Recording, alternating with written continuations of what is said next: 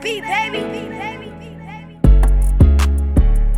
Welcome back, everybody, to another brand new episode of your favorite podcast. This is the best of the best, presented by the Maverick teams. I am your host, Maverick Levy. First and foremost, I'm sure we'll get some new listeners because we got a very cool guest on today's show. So, welcome to all of you. If you have not done so, and if you're a regular listener, you're going to get tired of me saying this and tired of hearing it. But I want you to always remember to subscribe to the podcast, leave the podcast a review, make sure you tell the podcast about friends and family.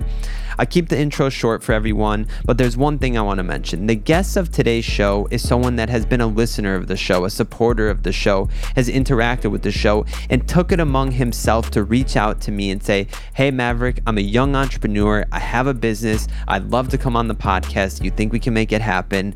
And guess what?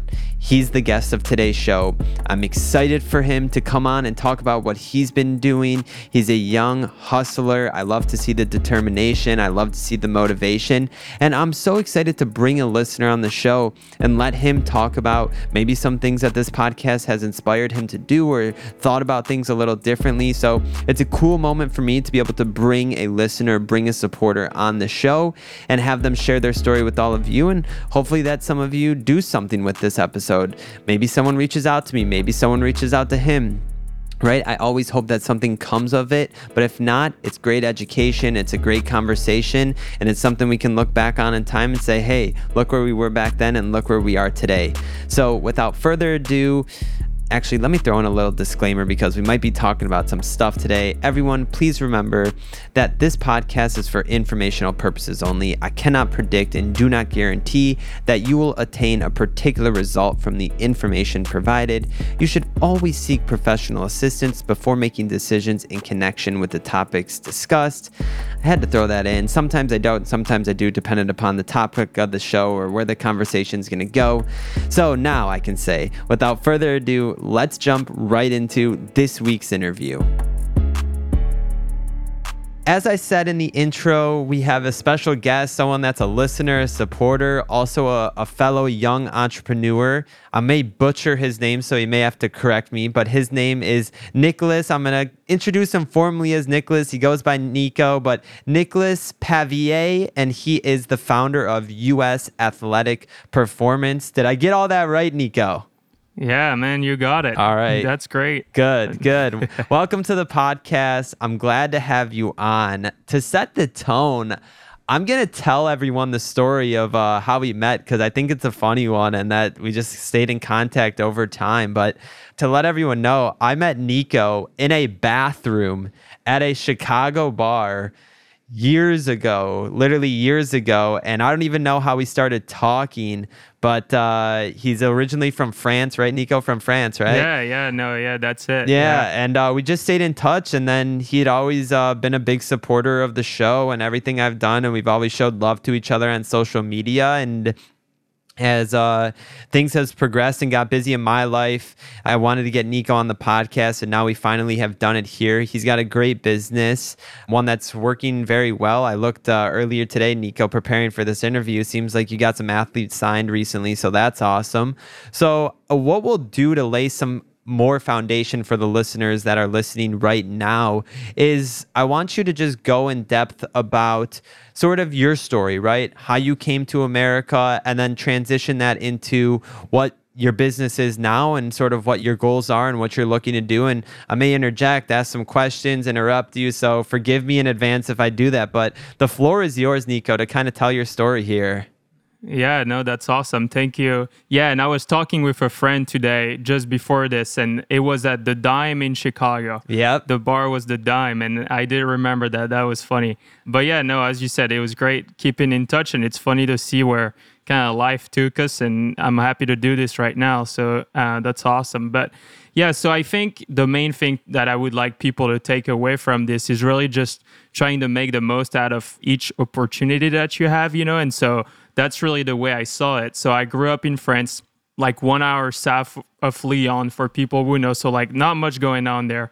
And you know, when I was a junior in high school, I figured I wanted to go study abroad and can I get out of what I was used to.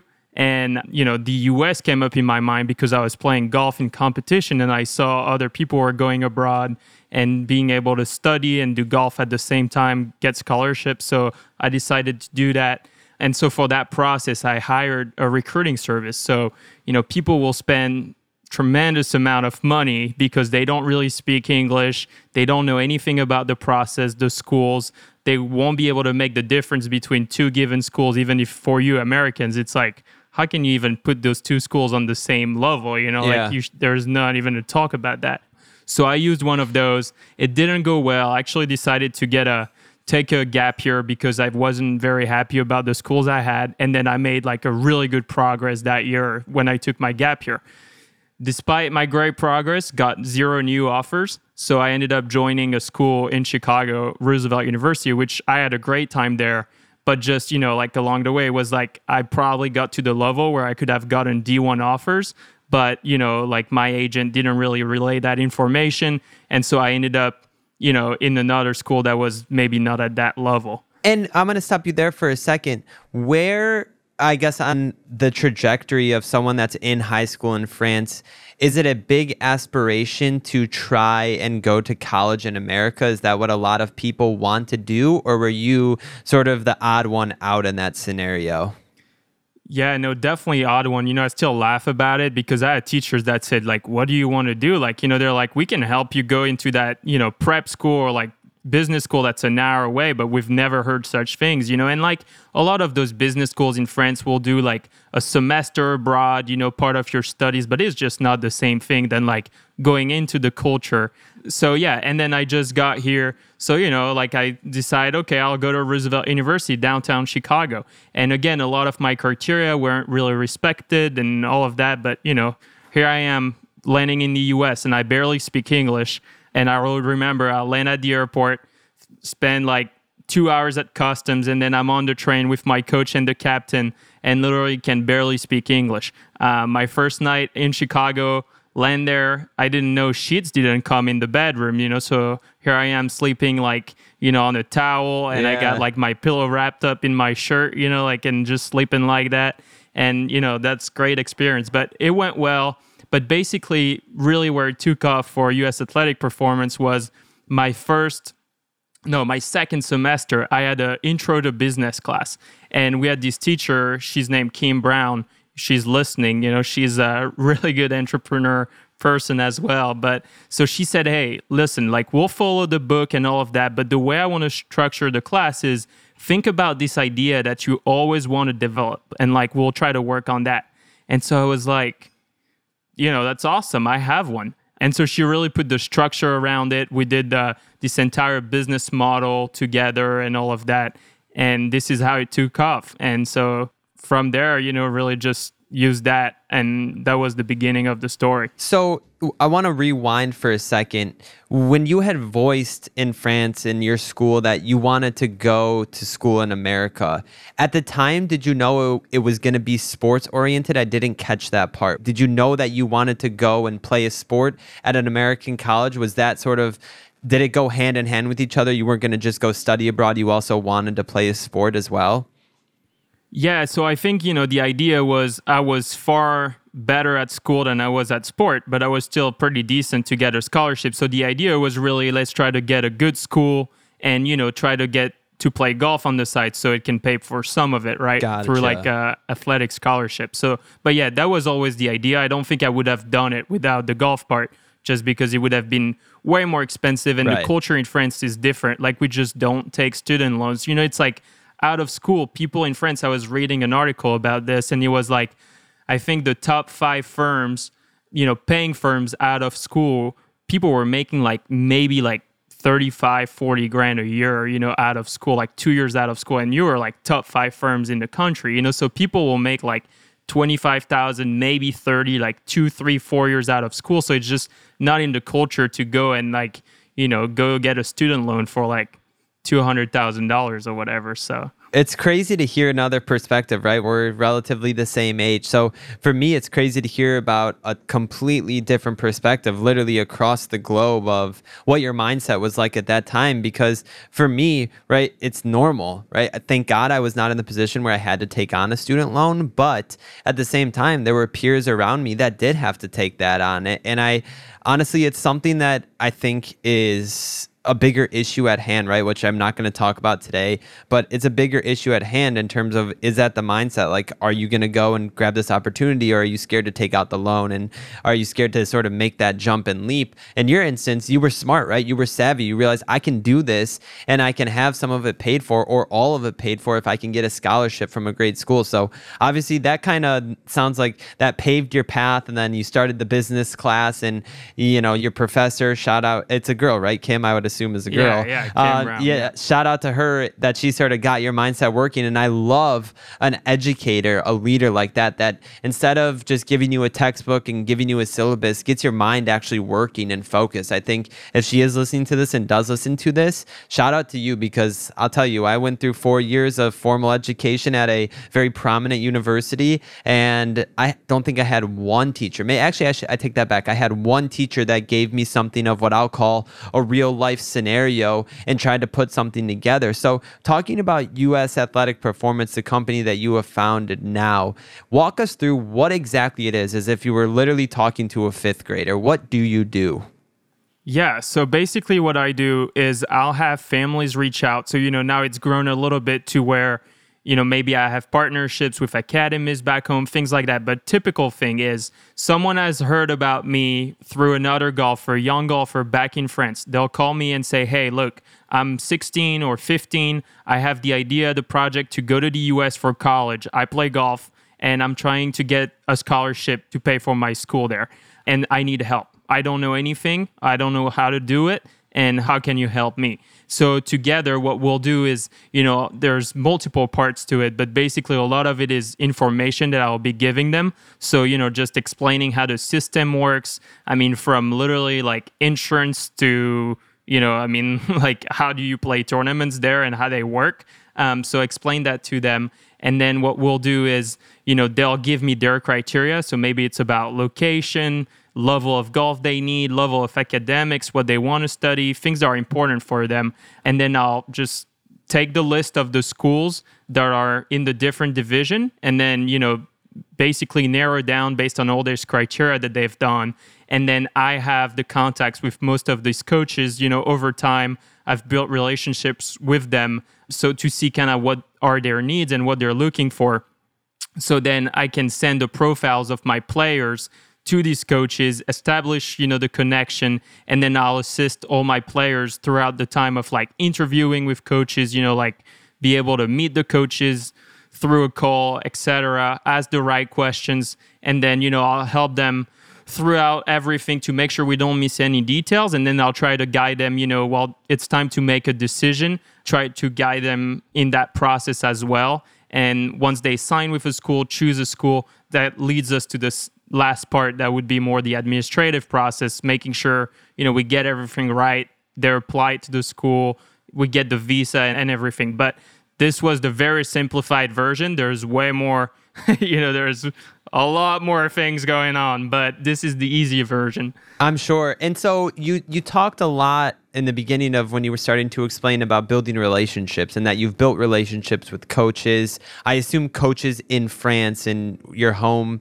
region, right? As to, all right, this player is this. So tell me about as a young entrepreneur, how did you go about building those relationships and where is the value that they really see you provide? Obviously, you sort of try and connect them with the right school and match them essentially with the right school that fits all their needs and all checks all the boxes for them. But I really want to focus on that because I think as someone young, right? It's very rare to find someone young that is willing to make those relationships and that understands the importance of building upon those relationships. So, how did you start doing that? Was it a phone call back to one coach and, hey, I want to start doing this, or walk us through that process a little bit? Yeah. And, you know, I think there's two parts to this. So, as you said, there's the part, and I'll touch on it, but there's a part to the French coaches and how am I going to get my first clients? Because basically, it's what it is. You know, it's like the agencies that today exist in France are terrible. That's what I was thinking, right? When I'm like six months in college and I'm like, everyone is giving bad feedback. I'm texting them. It takes them a week to answer to me. Like, how am I going to improve this whole system? But then it's like, even if I have all these great intentions and think I'm good at what I'm going to be doing, it's how am I going to get this first client that's going to be, yeah, I'll trust you with my 16 year old kid that I'm going to send into the US. You know, I mean, it's a big deal, like to gain yeah. that confidence. And so I was like thinking about it and I started reaching out to a lot of people and, you know, through Instagram mainly or people that I would know that maybe knew someone that wanted to go, but it wasn't really, you know, that successful. What really worked really well, and I'm so thankful for it, is back in the time I texted a coach that was one of the best coach in France and I said, Hey, do you have any players that are interested in going to the US? And he said, Hey, look, like right now I'm training a girl. Her name is Maëlys. She is top three in France, like all ages. And she's going to go to the US. It's pretty advanced. She's right now choosing between UCF and South Carolina. But we could welcome you, you know, kind of take over from here and help us throughout the entire process. And of course, we'll advertise for you and all of that. And at this point, I really wasn't thinking about the fee. I didn't get paid for that. That was our deal, you know, but I was like, if I can get her name you know, associated to the name of my brand, that will be awesome. And, you know, I wasn't wrong. Like when that started, it built my credibility to everyone, you know, because they saw that and I started getting more and more people. And at the beginning, it's pretty freaky, right? Because people start signing with you and they're like, that's awesome. You do this. Let's go to the US. Like, that's perfect. And you're like, wait, that was great. I got clients, but now I got to send them to the US. And you're like, which coaches do I know in the US? Like, I could see that all these schools would, could be good fit for them, but like, who do I know there? Right. And you look at the list of coaches, which is also a lot of work. I mean, you have a thousand schools. You got to go on their website and pull up all the data from emails and everything. And you send them emails and they don't know you, probably had a bad experience with an old agency. So that was the biggest part actually now. And it still is. You know, it's like, hey, look, I'm young. I just got out of college. I mean, I understand your struggles as a coach getting an international player because, you know, it's not like they can go see you every weekend as a player. Right. Um, so I'm really trying to build this relationship of trust with them where they're like, okay, like players that are, you know, like brought to us by Nico, he knows what we're looking for. And I built this comparison. So I built this entire stat program basically where they can compare a player playing in France on the difficulty of the course that the player is playing in France versus the scores of their player playing on an American course with its difficulty and compare both so they can actually get a really good idea of where that player would rank in their team. Um, so just things like that to assist them. But you know, it's been really successful, so it's amazing. I, I did find out that on the girls side there's a lot of demand for international players because there's a lot of programs. So even if there are a lot of female golfers there's not enough to fulfill all the spots that are available. And on the male side it's a little more competitive. So it's a little harder. And you know that's where i spend most of my time really just trying to get answers from coaches. And for that you know that's where you try to get inventive. Like you try to cold call. Usually it doesn't work. Emails but again not always the best way to do it. I really found that as you start to grow and you know show one coach that you're doing good work. I mean i have coaches that didn't even end up signing my players but because they saw how much i was working and putting efforts and following up and always you know like be communicative they're like hey look we didn't get this kid but let me promote you to my buddy who's a coach at this other program. And I ended up signing kids to these programs, you know, at the end because, you know, everyone was like, oh my gosh, I needed this relationship with someone who had gone through the process, is in France, and, you know, knows what he is doing basically. So that's how it started. Nico, I have to say, man, it truly is an amazing story. And I think there's a couple things I want to pull out. Number one, the consistency, right? You've listened to the show, so you understand sort of what the show is about. You all meaning the listeners need to understand that Nico stayed consistent with it. And consistency always wins. Always. Consistency always wins. Following up, calling, emailing. Even when you get no response, keep following up, keep emailing, staying consistent with it. That always wins.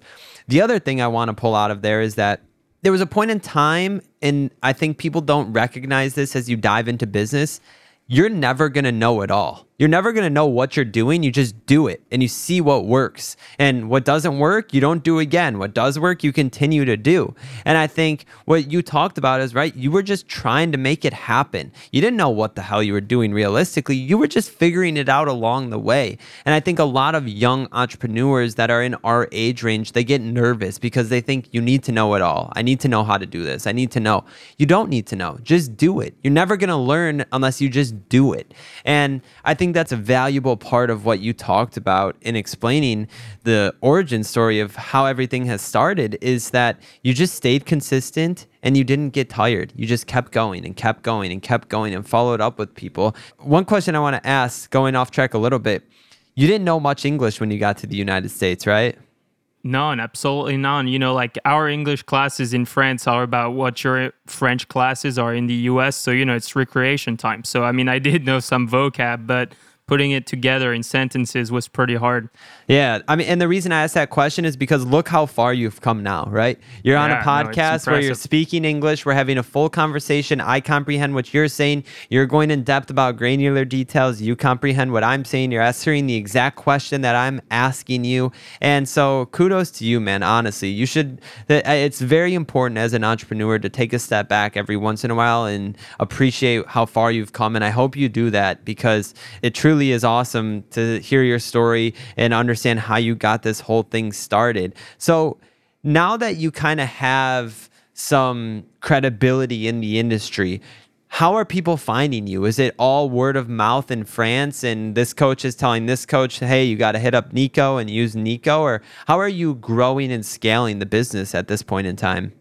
Yeah, so there was really a transition period because there was a transition where I started getting people that would see me on Instagram, things like that. They would reach out and that was great. But then I was like, how to go up, you know, in amount of players, and this is where I started doing this thing with a couple states where there's a state federation of golf. I mean, Florida has it, for example. It's like Florida Golf Association. And I reached out to these people and said, hey, look, I'm trying to do this. I'm a young kid. I was, you know, I'm in college right now. And, you know, I would love to just pitch about, you know, college golf.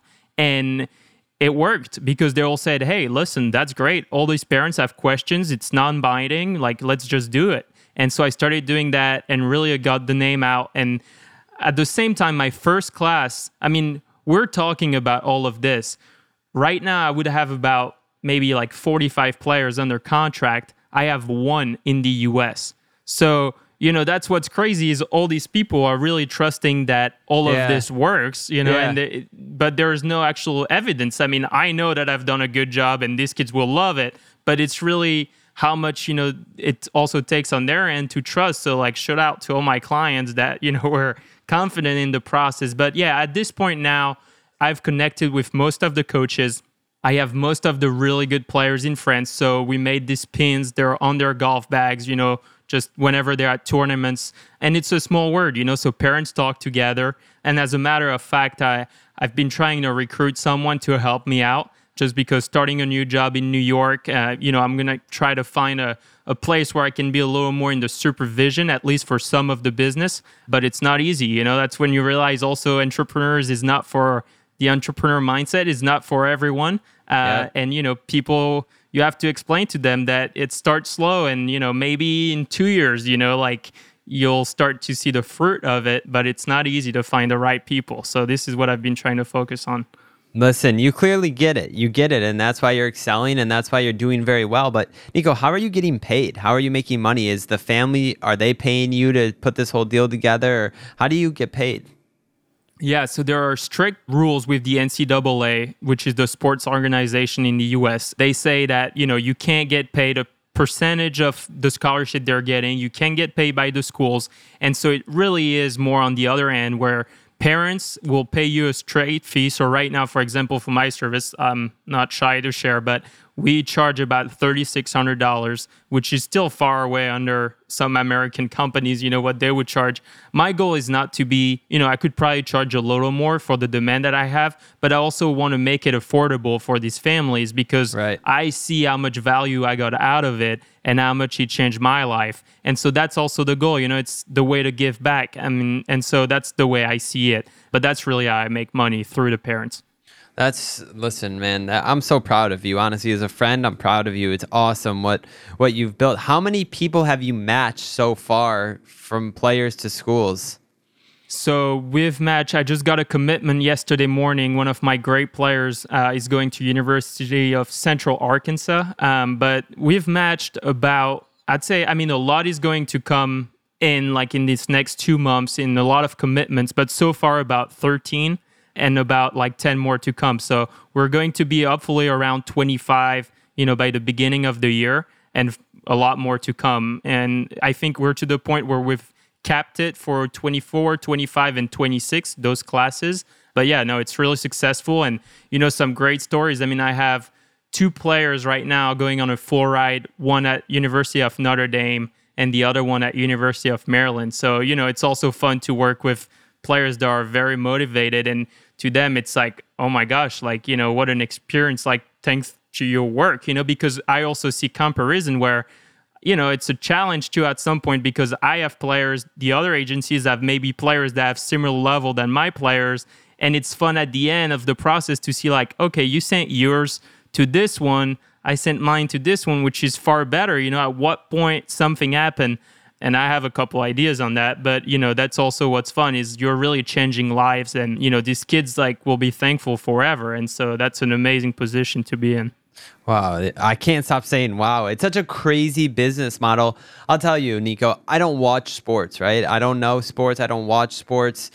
And to hear that this business model is out there is more evidence to everyone out there that if you're not doing something or making something happen, it's on you, right? You saw a very specific niche industry to go into and you've excelled in it. And that's what it's all about when you talk about building a business from the ground up is finding it and obsessing over it and making sure that it's perfect every single time. So, at what age do you start recruitment and start looking? Because obviously, someone goes to college in the US at 18. You mentioned 16. Is that the age you start really looking for, hey, all right, in the next couple of years, we're going to try and match you? Or when does that process start for them?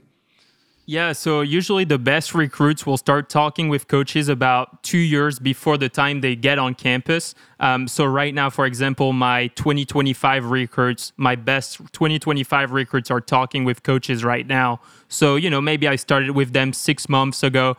Um, so we could start creating their profile, getting them in English lessons, prepping them for interviews, all of that process. That's a little, you know, before we start airing their profile to coaches. But yeah, no, and you know, that's what you said. I listened to your podcast that you did, you know, the last podcast that aired, and it was really interesting because you said you were really detail oriented and all of that, and that's how the way I felt.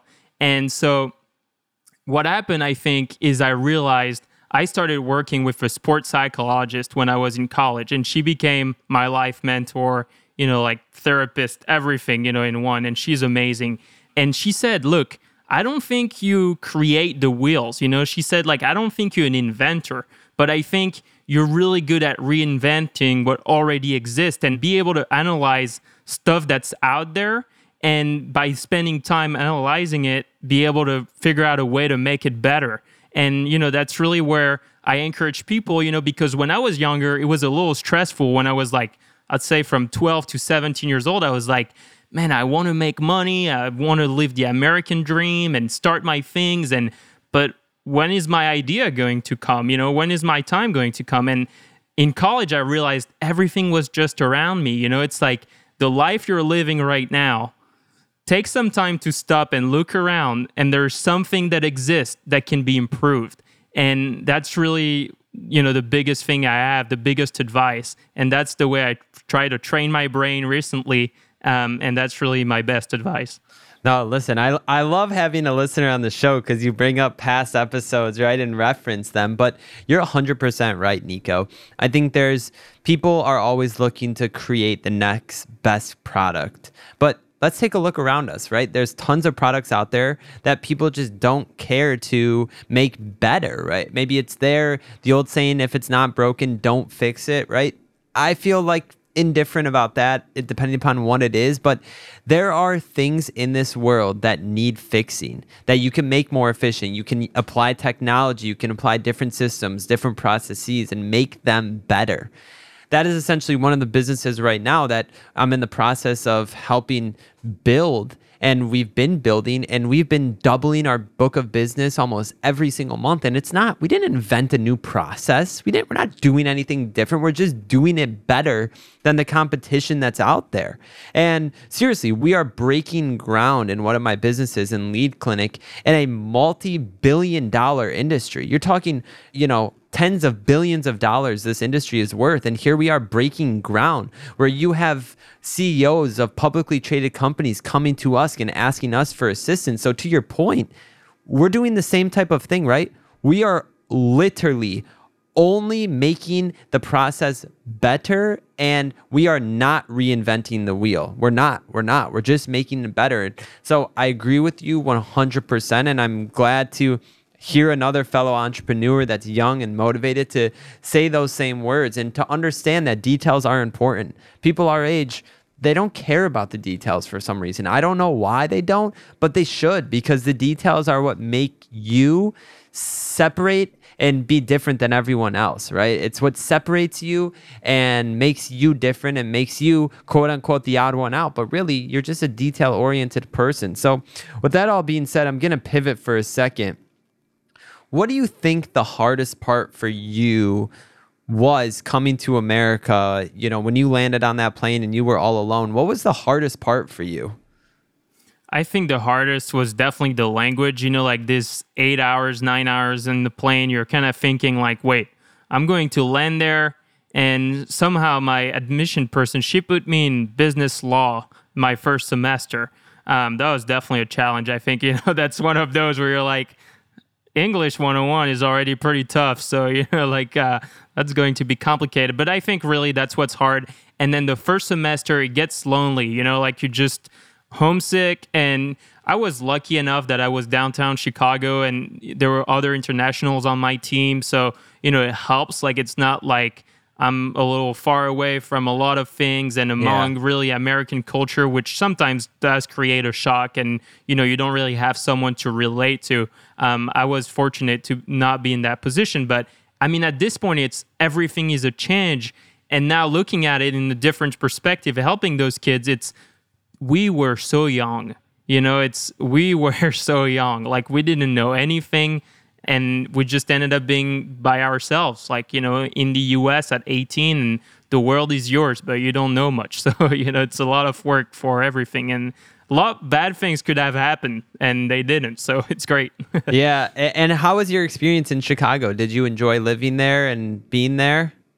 Yeah i loved it. So what happened is my freshman year so when i was you know, starting this business, COVID happened in March. So I actually went we were ta- I'm going to interrupt you for a second. We were talking, right? Like you were sending me videos, live updates from France. This is what France looks like during COVID. It was crazy. Sorry, I just had I think, to interrupt. Yeah, no, I think I jumped in one of your Instagram live and we yep. did that. I do remember that. Yeah, no, and so yeah, I mean it was a challenge, you know. So went home for a full year there and then I came back. So really like sophomore, junior, like end of sophomore year, junior years, those were like the good years where Chicago was great and you know we're coming back from France and all of that. But I had a great time. I think Chicago is amazing. And you know, again, another advice for everyone is like you're sending okay, whatever you want to do in life, whatever industry you've chosen, or you may not even know yet, pick the best people in that industry and I'm not saying, I think that was one thing too that worked for me is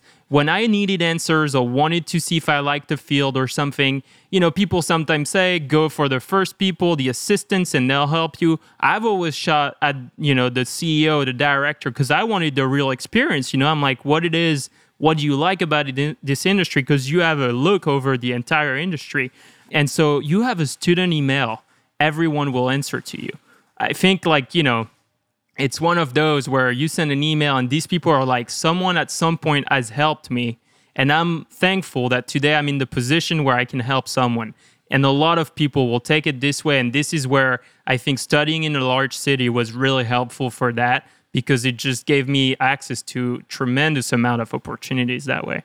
Yeah, no, that's a great point. I think for everyone listening out there, if you attend a university or a college and you have that .edu at the end of your email, right? I think that's a big help because there are not a lot of young, motivated individuals. So if you present yourself as such, you're going to excel 10 times more than you would if you didn't have that .edu because they recognize automatically how old you are and sort of where you are at the stage of your life. So that's a great point that you bring up, Nico. Seriously, that's a fantastic point. Another thing I wanted to ask you about is your interpretation on the experience of living in America versus living in France. I think you know, I don't get too political, so I'm going to refrain from it, although there may be times now in the future where I seem to be. But what is your overall takeaway between life in America and life in France? I mean, clearly an indicator to me, I know you've been dating your girlfriend for a while, but you've chosen to stay in the US and not go back home, right? Why is that? And again, let's just talk about your experiences in both places and some highs and lows. Yeah, no, definitely. I think, okay, here you go. That's the catchphrase.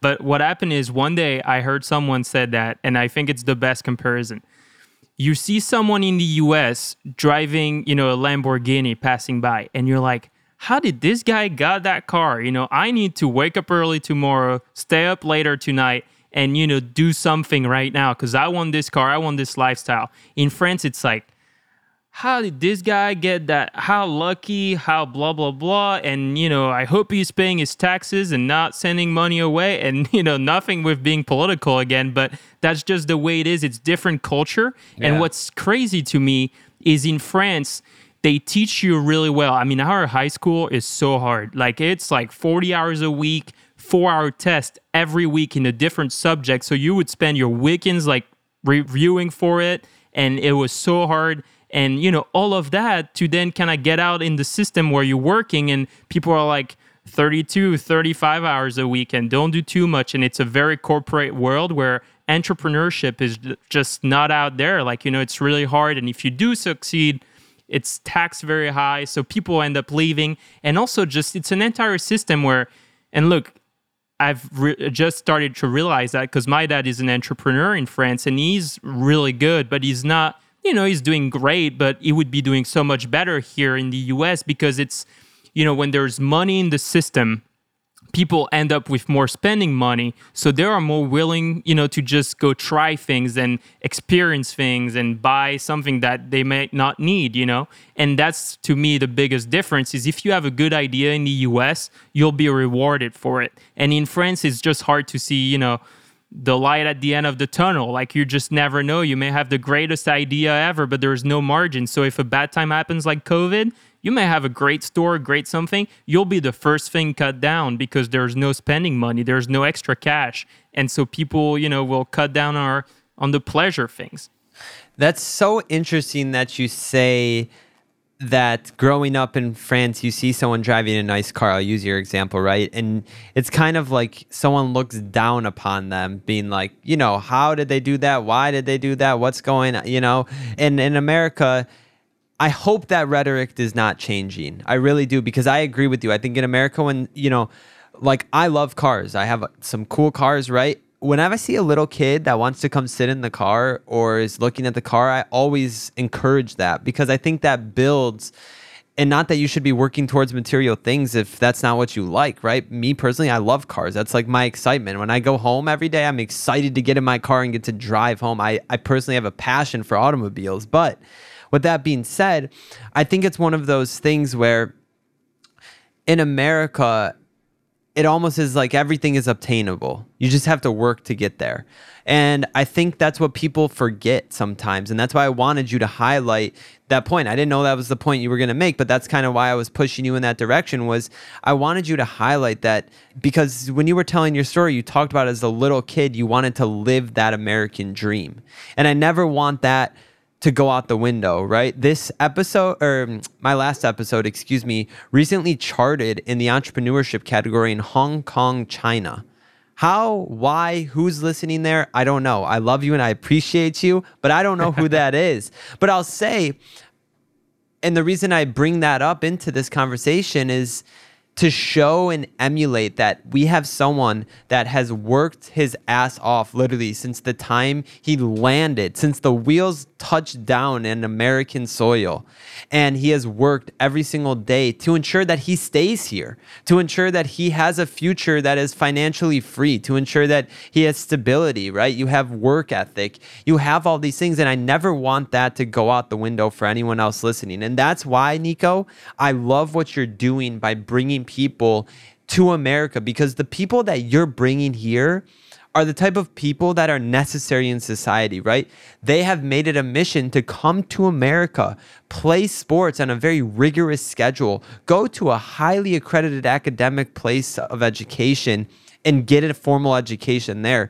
You are bringing the hard workers and people that really have a dedication to perform well and do well into America. So for that, I'll salute you and say thank you for doing that because I think that talking to you, right? If young American born people can talk to you, I think it might expand their mindset a little bit. And I hope we do that with this episode on top of showcasing and highlighting your company.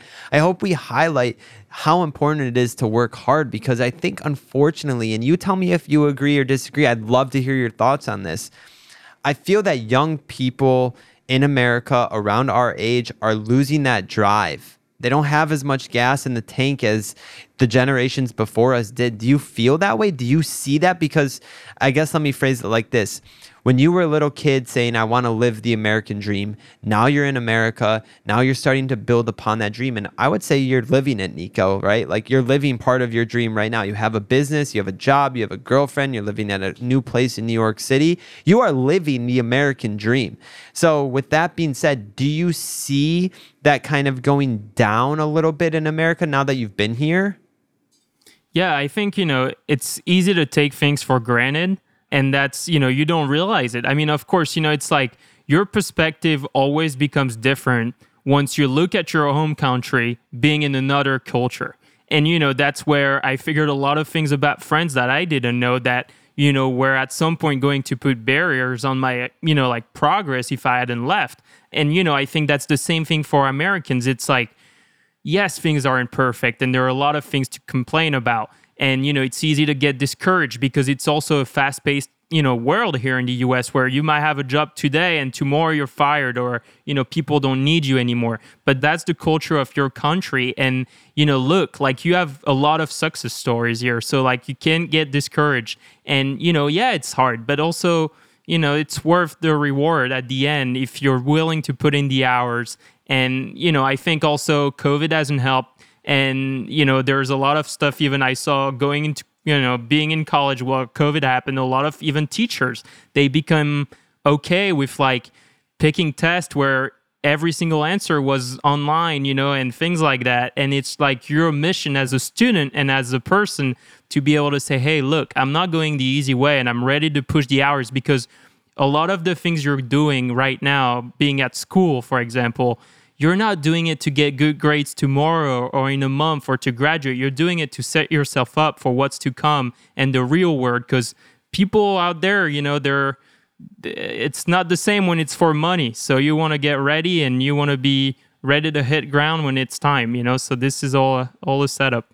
Yeah, no, you're 100% right with that. And I think it goes to show, right, the position that you're in now doing what you're doing, working hard, building a business from the ground up, it emulates to everyone out there that it's possible. It's possible to be done. You just got to work towards it. You brought up in the last couple of sentences that you said about it may be hard, right? And I think something that people don't understand is it's always going to be hard. It's just which hard do you want? Do you want the hard where you're scraping money together, or do you want the hard where you're sacrificing going out with your friends to build a company? The hard of, hey, I have to employ X amount of people, and you know what? We're growing and it's hard and it's stressful, right? There's different kinds of hard. I think people think, once you have a business and you're an entrepreneur and things are moving and you have people paying you to do and perform certain tasks that it's easy or you can just relax a little bit. In fact, I think it's the opposite. It's more stressful, it's more difficult, it's more challenging, it's harder. So I think that people don't necessarily realize that. Like I said, I think it's just one of those things where it's so important to hear a story like yours for everyone to remember what's possible and for everyone to remember what you're capable of doing and how you can build towards something. So, as we wind down to the last bit of the interview, Nico, a couple last questions that I'll have for you. Number one is Are there any other sports that you're focused on besides golf? I know you do a lot in the golf world because that's your bread and butter, but if you're not doing it currently, do you plan on expanding to some other sports? Yeah, so again, you know, I just started this new job in retail brokerage in New York City, which is what I studied in commercial real estate and that was kind of the question you know i ran into one of my mentors slash investors in chicago and said hey look i feel like i'm capped on this business. Like i don't see how i'm gonna scale it you know like i see how i can take care of golfers but i don't know how to scale. And he said look you can do this. And in two hours we created these crazy business models worth like millions of dollars you know ideas that were fantastic but the problem is it takes people and so uh, you know as of right now i want to sp- focus my time on commercial real estate and so I don't have time to continue to expand. But yeah, I mean, there is a demand for other sports, other countries that's tremendous. People are asking me because I had to come to the point where if I can't find employees, I have to cap my numbers so I can continue to give decent, great service to all my clients. And clients who I tell, like, hey, look, I can't help you. I'm so sorry. Like, I can share resources, but I just can't physically help you they say, "Hey, would you recommend?" And I'm like, "It's so sad, but I just I just don't have someone for you. Yeah. Like text me if you need help and I'm happy to help out as I can, but I just can't take new people." And so I think in a couple years maybe the discussion will be different and you know i'm still looking for someone so if i can find great person to help me out and really take on this entrepreneurial position um, you know, maybe things will change. But as of right now, I think this is the way it's winding down. It's going to be more of a passion. And for kids that really want it, 10 to 15 players a year that really want it and, you know, are dedicated to it. And for me, it'll be a pleasure to help them and, you know, through that process. Here's what I say, Nico. I hear the passion in your voice, right? When you talk about this. You should reevaluate with yourself. I'm saying this to you as a friend and as a fellow entrepreneur if this is the route you go down, I think you can become extremely successful in doing it. Commercial real estate will always be there. Will this opportunity always be there for you? I don't know. It's something for you to think about, but it seems like you're very passionate about it and you're in a place where you have these contacts to make it happen. And as things progress and change, if you don't spend too much time and focus on it, you know, it's one of those things where I know you'll help the 10 to 15 every year, but could you help the 150 to 250 every year, right? I think it's something that listen, I would work day and night when you can on this. Obviously, you need, you know, a job to support the rest of your life and make sure that there's money flowing in so you can do this as well. But I would say, Nico, I really would encourage you just by hearing the passion in your voice and looking at the success you've had thus far in the short time of doing this. I would say that you should really think about which direction you want to go in because like you said way earlier in this interview it's not going to come right away. It's going to take time to build towards it. So if you start building it now it's going to take probably years and years and years, and you'll never be to a place where you're comfortable. I hope you're not, because when you're comfortable, that's the worst thing you can do in life. So that would be my little advice to you. But two last questions for you. The first one is How can someone contact you if they want to reach out to you, bounce questions off you, ideas, get in touch with you? How do they do that? Yeah, uh, they can just go into my Instagram. You know, that's probably the best way to do it. Just shoot me a DM there. My Instagram is Nico, N I C O and then part of being French. I don't know how you called that one. It's like the underscore. Underscore. Is it the one? You got it. Yep. You got it. Yeah, there you go. Underscore, and then my last name, Paviet, P A V I E T. And they can just shoot me a text on there. You know, I'm always on. I'm always uh, available, and I'm happy to talk with people. You know, about whatever it is. If you have questions about entrepreneurship or you know, like college sports and you're in high school and you just have a couple questions and you're like, yeah. hey, how do I do this? What's your opinion? And I'm so happy to help whoever, you know, people don't reach out. I'm like, come on, you know, I have some time. Like, shoot me a couple emails or questions. You know, I'm like, Yeah. let's grab coffee. Like, uh, I my girlfriend starts working at 7 a.m. You know, I, I need people to go get coffee with. So Yeah, just text yeah. me. That's awesome. That's awesome, man. Well, I guess I'll add in a question before I ask you the final question is how does NIL work with a international student athlete? Yeah, so that was part of the expansion plan. Um, so it's because we start to have so many relationships with great coaches and massive athletic departments. You know, maybe there's a way to get into the sport agency world as well and representing athletes. Tremendous. I mean, you know, I, I'm sure you've seen the news and you know, like Dunne at LSU and all these Yeah. athletes are making a lot of money. It's it's the future, and there's something to be done there. It's a different world. It's definitely something you gotta love. It's not an easy. Again, you know, it's out of your comfort zone. Being an agent is not easy, but it's the same opportunity for international athlete. And so again, it's tremendous, you know, because think like I think also what happens is you would make way more money in the US doing the same thing than you would be making being doing this thing in France. And so it comes down to the same for athletes. It's like if you turn pro or get a contract like a sponsorship contract in the US, all that money has you know it's tremendous value back home. And so you can invest it the right way. And so again you know maybe who knows down the line there'll be a partnership with you you know how Yeah. people can invest their money and do the right things when they sign those contracts. But yeah there's definitely a full long-term plan there that could be evaluated Love that. Love that. Yeah, definitely. Let's chat anytime about anything you want to do together. I, I'm always willing to have the conversation. Nico, how old are you? i'm 22 Okay, yeah. So you're a little bit younger than me. So as you know, since you've listened to the, the podcast before, the last question I always ask is, what do you wish you knew in your early 20s? But since you still are in your early 20s, here's what I'm going to ask you. What do you wish that someone told you before becoming an international student in the United States? That's a great question. I think the main thing that was it's never be afraid to reach out to people. And now I'll say this right now. Shout out to my friend Trace McGuire. He'll be listening to this. We were after COVID in this little house that we're living in with all the golfers, and I'm looking for a summer job. And he's like, you need to be a golf caddy, you know, like caddy for a golf course. And so my girlfriend lived in Dallas and he said, Look, that's perfect. You're just gonna call clubhouses in Texas and ask them if they have a job for you. And I'm like, How do I do this? He dialed the number on his phone, puts me on it. And I'm like, what do I do? Like, he just, I'm cold calling this guy, caddy. Ma- I don't even know what golf courses I'm calling, anything. And that day, I learned, don't be afraid, you know. And it's like, don't be afraid to talk about your feelings. Don't be afraid to take on opportunities. I started seeing this therapist, sports psychologist, any whatever you call her. She became the greatest asset behind my girlfriend, you know, but the greatest asset in my life, just helping with everything. And it's all of that came because at some point there was a little part of me that said, look, it's out of the comfort zone.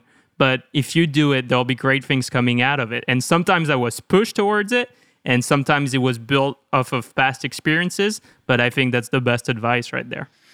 Nico, this is the one of my favorites. Honestly, to hear your story is unbelievable. I, quite candidly, I wasn't anticipating this or expecting this, right? But you have an awesome story. You have an awesome, awesome, awesome work ethic about you, and I can't wait to see where you are in the next two to three years. And we'll have to come on and do it again and do another episode together. So, listen, Nico, that's it for today. I appreciate you coming on, and uh, looking forward to talking soon. But just honestly, you- you're an inspiration, and I hope everyone takes something away from listening today. Yeah, thank you so much for having me. And yeah, feel free to reach out. And yeah, I think also one thing I was listening about last week, which is pretty true, and I could add on that, it's uh you got to play with the cards that you know you've been dealt. And so that's one big thing as well. You know, it's like wherever you're at in your life right now, that's for a reason. And how do you move forward? And so, you know, how to use that. So good luck with everything. Same to you, brother. Same to you. All right, we'll talk to you later. All right, that's awesome.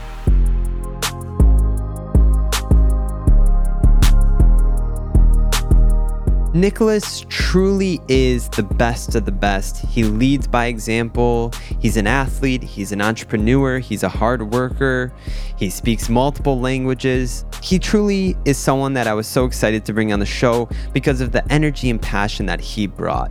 I love to see young entrepreneurs hard at work building their business from the ground up, especially Nicolas his business model and what he's doing right now, it's helping the youth. And I love to see it. It's connecting the world. I, I truly, I love to see it.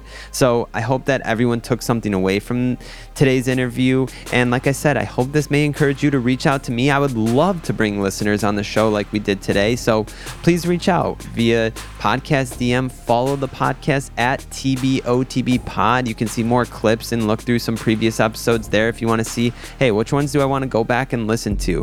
And as always, remember if you listen to this show, even if you listen for 30 seconds or you've listened, I think we're now, gosh, we're over 75 episodes, I think now, but I hold you all to a higher standard when you listen to this show.